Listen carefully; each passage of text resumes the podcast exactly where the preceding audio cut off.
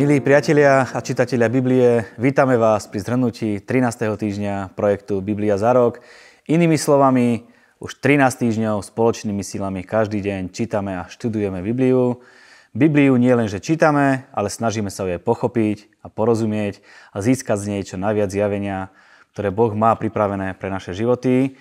A k tomu slúžia aj tieto naše krátke videá, ktoré sa snažíme vykladať jednoducho a s porozumením. Viac informácií o tomto projekte nájdete na stránke bibliazarok.sk. Tešíme sa na každého nového čitateľa, ktorý sa rozhodne viac porozumieť Biblii a prida sa k nám a bude s nami Bibliu takýmto spôsobom čítať a študovať. Mail info.bibliazarok.sk je pripravený na to, aby ste sa vedeli pýtať. Ak vás niečo zaujme a vždycky jednu otázku vyberieme aj do vysielania a dnes je otázka následovná. Dobrý deň, Chcel by som sa opýtať, aký je novozákonný pohľad na tetovanie, či je tetovanie prejav satanistický, alebo pán Boh na tetovanie ako také neprihliada.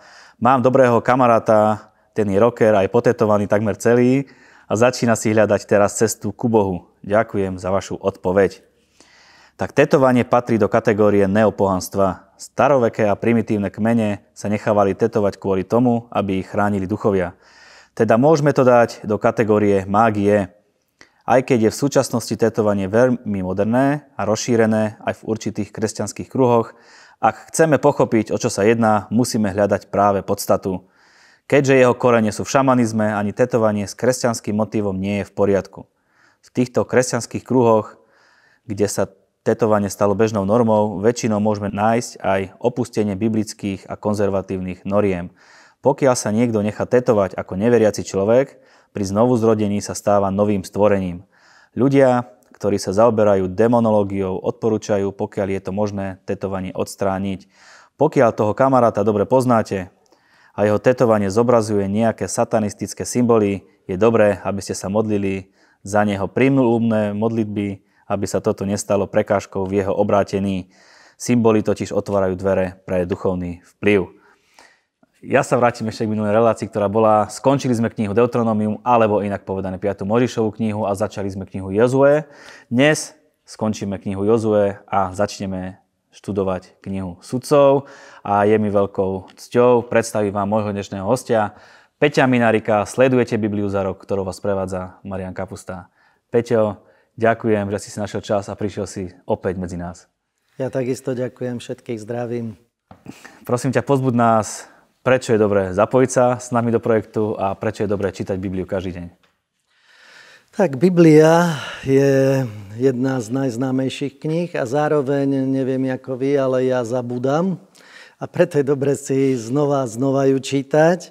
A ďalšia vec je, že človek si vie stále obnoviť nové myšlienky a stále nové zjavenie vie prísť do srdca človeka bez ohľadu, že číta niečo, čo si myslí, že už dávno pozná, tak, e, tak jak Biblia učí, že proroctva sú progresívne, to znamená aj viacnásobne sa vedia naplniť, tak aj každé Božie slovo má aj viacej druhov výkladov a vie otvoriť celkom nové dimenzie a zároveň s poznaním pána, pravda, že z jeho slova, tak nám Boh aj odkrýva a Svetý Duch nám ukáže aj hĺbšie hĺbky slova, ktoré môžeme poznávať. Takže oplatí sa Bibliu čítať každý deň.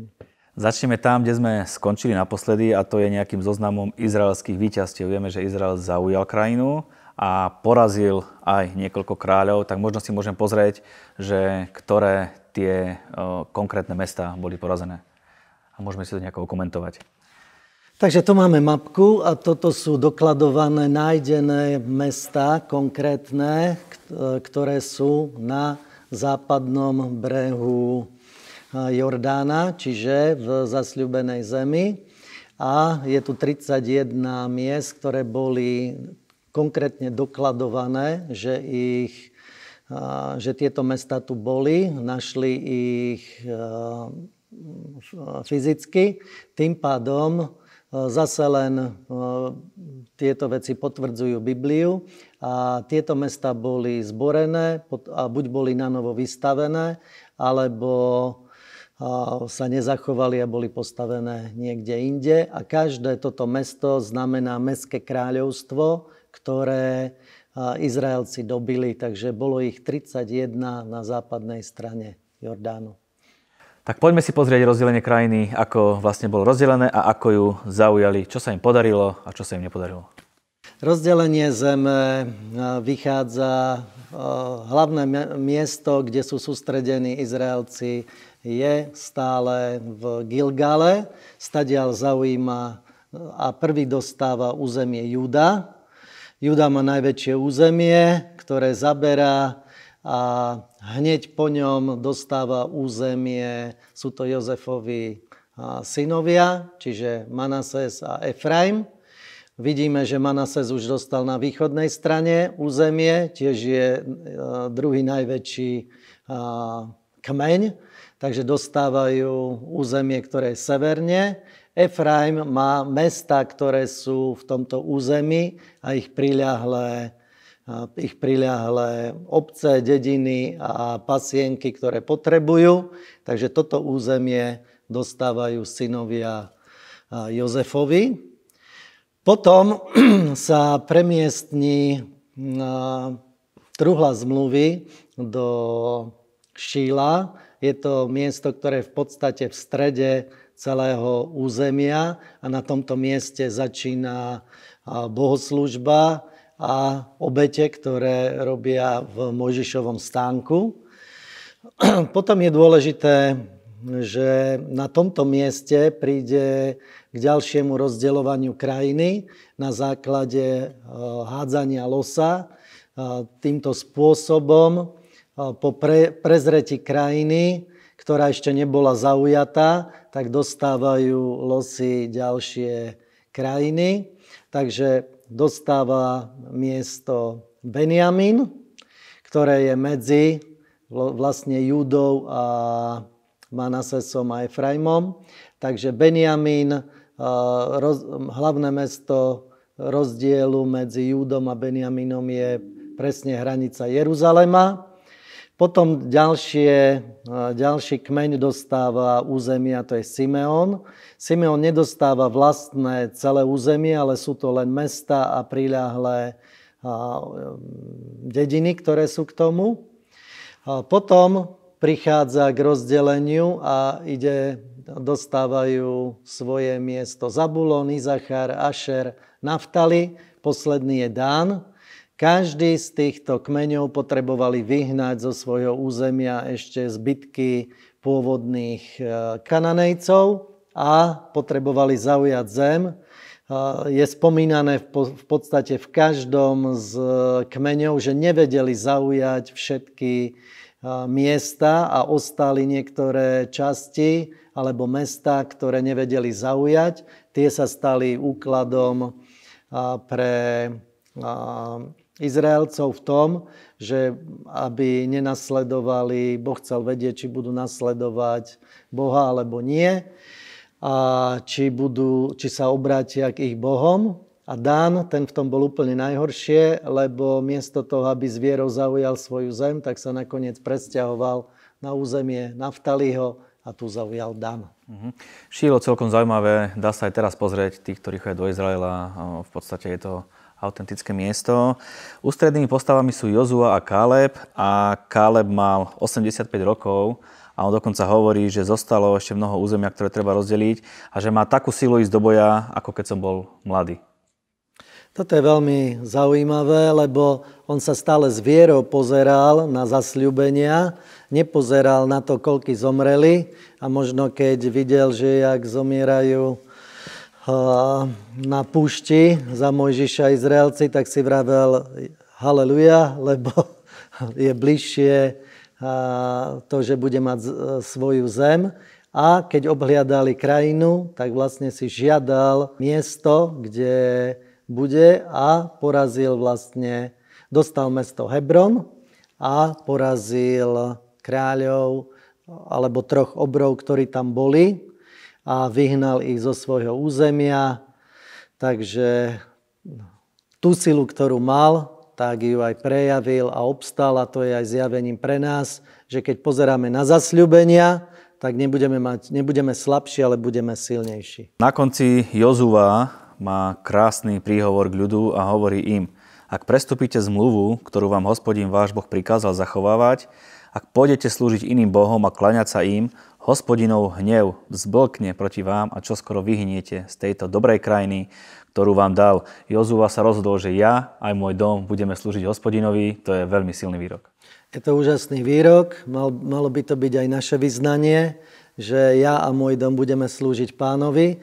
A v podstate, tak ako Mojžiš, keď e, rozprával s Izraelom, keď sa s nimi lúčil, lebo nemohol vstúpiť do zaslúbenej zemi, tak e, Mojžiš predložil požehnanie a prekliatie pred Izrael. A teraz po zaujati zeme, takisto aj Jozua povie, že ja a môj dom budeme slúžiť hospodinovi a dá im na výber, či budú slúžiť Bohom Kanancov, alebo či sa takisto rozhodnú slúžiť Bohu. A Izraelci sa rozhodli, že budú slúžiť Bohu, že budú jeho nasledovať, ale za tým im aj povie Jozua, ale že nebudete to vedieť dokázať a preto v duchu treba slúžiť pánovi, lebo telesne to nedokázal naozaj Izrael a prorocky to povedal Jozua. Máme tam jedno ďalšie proroctvo z knihy Genesis, kde Jozef hovorí o svojich kostiach a ja toto prorostvo prečítam, že e, Jozef hovorí, ja zomieram, ale Boh sa vás určite ujme a vyvedie vás odtiaľto do krajiny, o ktorej prisahal Abrahamovi, Izakovi a Jakobovi. Jozef zaprisahal Izraelových synov slovami. Boh sa vás určite ujme, potom odneste odtiaľto moje kosti. Stalo sa to? Všetko sa naplnilo a v Sycheme pochovali kosti Jozefove, takže tam mu... Stále ich mali so sebou dali niekde? hrob, čiže stále ich mali so sebou. To znamená, kosti Jozefove boli živšie ako mnohí Izraeliti, ktorí sa do zaslúbenej nedos- zeme nedostali. Ideme do knihy sudcov. Ešte ako by si nám jednou vetou zhrnul celú knihu Jozua? Čo ti táto kniha pripomína? Jozua nám ukazuje v podstate jeho meno, znamená Ježiš a znamená pre nás, že potrebujeme by mať stále bojovného ducha, že zápasíme s prekážkami a nestačí, že keď už dosiahneme nejaký výsledok, že sa uspokojíme a potom sa začneme zaoberať len nejakými svojimi vecami, ale stále v nás musí byť náboj, lebo toto je práve aj prechod do ďalšej knihy, kde všetky tieto veci uvidíme. A takisto nám môžeš takto krásne predstaviť knihu sudcov. Čo to v tebe vyvoláva? Spomienka na ňu? Takže kniha sudcov ukazuje a, a hlavný vlastne taký citát, ktorý by sme tam vedeli vyzdvihnúť z celej knihy je, že sudcovia, že v tejto knihe a v tomto období ľudia robili to, čo sa im zachcievalo a každý robil to, čo uznal za správne. A takisto začiato, celý začiatok je o tom, že je dôležité, aby naozaj vytlačili tie e, pozostatky národov, aby sa im nestali osídlom. A e, Boh im vlastne hovorí a ukazuje im, že keď budú poslúchať Boha, bude im žehnať, keď nie, tak prídu na nich e, súdy, a tie sa prejavia s tým, že ich budú nepriatelia utláčať a toto sa vlastne aj deje, že vždy povstal nejaký sudca, keď poslúchali Boha, Boh ich vypočul, dal im sudcu, ten ich vyslobodil z ich problémov a potom sa zase udialo, že zase sa upokojili, zase hrešili ďalej a toto sa opakovalo vlastne celý čas po, počas e, tejto knihy. Zaujímavé, ako si žili a aké mali myšlienkové pochody. E, ďalej napísané, že keď celé toto pokolenie bolo pripojené k svojim predkom, to znamená, že zomrelo, prišlo po ňom ďalšie pokolenie, ktoré nič nevedelo o hospodinovi ani o diele, ktoré vykonal hospodin pre Izrael. Opustili hospodina, boha svojich otcov, ktorý ich vyviedol z Egypta. Ďalej hovorí, že začali slúžiť e, iným bohom, Bálovi, Aštartám. Prečo takto zabudli na hospodina. Tak toto je príklad aj pre nás, že človek sa vie uspokojiť v nejakých veciach, ktoré nadobudol a zároveň mali aj za úlohu, aby učili svoje potomstvo, aby nezabúdali na to, čo pre nich Boh urobil. A človek, keď sa uspokojí, tak veľmi rýchlo vie zabúdať a veľmi rýchlo sa vie z jeho srdca obrátiť pozornosť na rôzne iné veci a nenasleduje to, čo je hlavné. A našim cieľom je, aby sme boli vždy bojovného ducha a aby sme to vedeli odovzdať aj ďalej. A o tom sú aj tieto boje, ktoré prebiehajú v knihe sudcov. Áno, odovzdať ďalej našim generáciám, našej rodiny, aby sa nestalo, že nám povedia, že zabudli na Boha, ktorému ste vyslúžili. Ďalej sú sudcovia takí dvaja možno zaujímaví podľa dobe Otniel a ľavoruký Ehud. Takže sú to prví sudcovia, ktorí povstali. Svetý duch na nich zostúpil a vlastne cez nich Boh vyslobodzoval. Takže Ehud sa postavil a bojoval proti Aramu alebo Sýrii. Prečo ľavoruky? Čo bolo také výnimočné, že bol ľavoruky? Prečo to Biblia vyzdvihuje? Ľavák mal určitú výhodu, že mal zbraň na inej strane a keď bojoval vlastne proti nepriateľom z Moabu, tak vtedy nečakali, že bude mať zbraň. Na, proste keď ho prešacovali, tak nenašli pri ňom zbraň a takto on zabil jedného veľmi tučného pána a tým nadobudol víťazstvo nad Moabom, porazil ich a zase sa dostali na nejaké 10 ročia spod útlaku. Potom zase ľud hrešil proti Bohu a dostali sa pod útlak, keď volali k Bohu, tak prichádzali ďalší sudcovia. Ako náhodačke mi to príde. Raz sme tak, potom sme tak, potom zase príde nejaký sudca, Barak a Debora, zase sa nadýchnú. Áno, prichádza Barak a Debora a tu je, tento príbeh je zaujímavý, lebo máme tu prorokyňu, ktorá je spomínaná, nie je v písme veľa. A tá povedala Barakovi, že má ísť do boja. Ten povedal, že bez nej nepôjde. A je tu zase zaujímavé, že povstal kráľ priamo na území Izraela z pôvodného národa, čiže z kananejského. A čiže aj tí sa posilnili popri Izraeli a ľudia vlastne sa obrátili k bálom a k ich bohom. Takže toto bol trest, že vlastne museli bojovať proti tým, ktorých mali vyhnať a od ktorých sa mali oslobodiť. Pre nás je to veľkým upozornením na to, že aj náš osobný život musí byť taký, že nestačí, že sme sa znovu zrodili, prijali sme Ježiša do srdca, vysporiadali sme sa s nejakými problémami, ale je, dôležité je, aby sme úplne do dôsledkov sa zbavili kliadieb, a zbavili sme sa démonov a my nebojujeme telesne, ale kniha sudcov je práve príkladom pre nás, že v duchovnom boji, čo my máme robiť, aby sa nám to nenasťahovalo naspäť, aby sa človek nevrátil zase k vývratku alebo k tým veciam, ktoré boli zlé. A to je ten jojo spôsob života, pred ktorým nás práve táto kniha chráni. V podstate celá jedna kapitola je venovaná Deborinej piesni. Je to veľmi zaujímavé, že prečo Biblia sa tomuto venuje a myslím si na to, jak ona tam spieva tú pieseň a je tam, že ju aj, uči, aj s Barakom ju spievali a učili ju vlastne všetkých tak v chvále, v uctievaní, v piesni a v prehlasovaní tých vecí, ktoré Boh pre nich spravil, tak malo byť pre Izraelčanov, aby si pripomínali hospodina, aby si pripomínali, čo pre nich urobil. A to isté vlastne platí aj pre nás, že potrebujeme mať dobré vyznanie, stále potrebujeme vidieť, čo Boh pre nás spravil a tieto veci si potrebujeme opakovať. A tak ako spievali túto pieseň, tým, že je tam aj melódia, tak vlastne to vyznanie mali v tejto piesni a aj my, keď chválime Boha, tak vyznávame vlastne Božie slovo, ľahšie si ho zapamätáme, ale podstatné je prehlasovať Božie slovo a skrze to vie prísť moc, posilnenie na naše životy, aby sme vedeli nasledovať pána. Amen. Na scénu prichádza Boží muž Gedeón a Boh ho povolal tak, že mu povedal, hospodin s tebou, odvážny hrdina.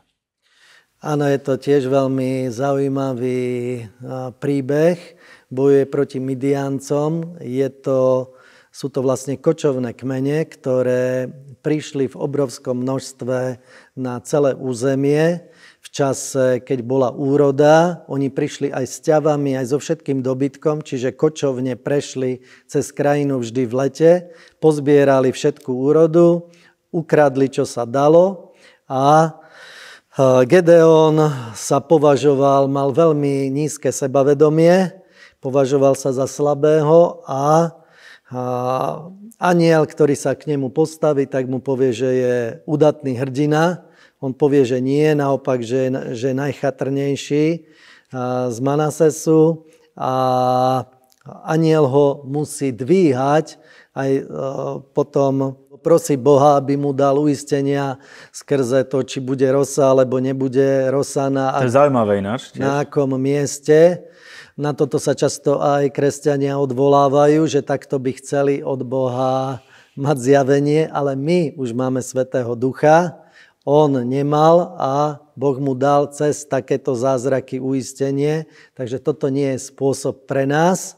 A zároveň potom pri rozhodujúcej bitke, ešte aby sa uistil, tak sa išiel pozrieť do tábora Midiancov, kde mu zaprorokovali tí, ktorí sa tam rozprávali, že to je meč Gideonov a jeho ruka, že doláhne na nás, tak e, takto prebiehala vojna. Boh urobil ešte aj takú zvláštnu vec, že z tých, ktorí boli povolaní, bolo ich nejakých 30 tisíc, tak Boh mu ich vytriedil len na 300. Aby Ako ich vytriedil?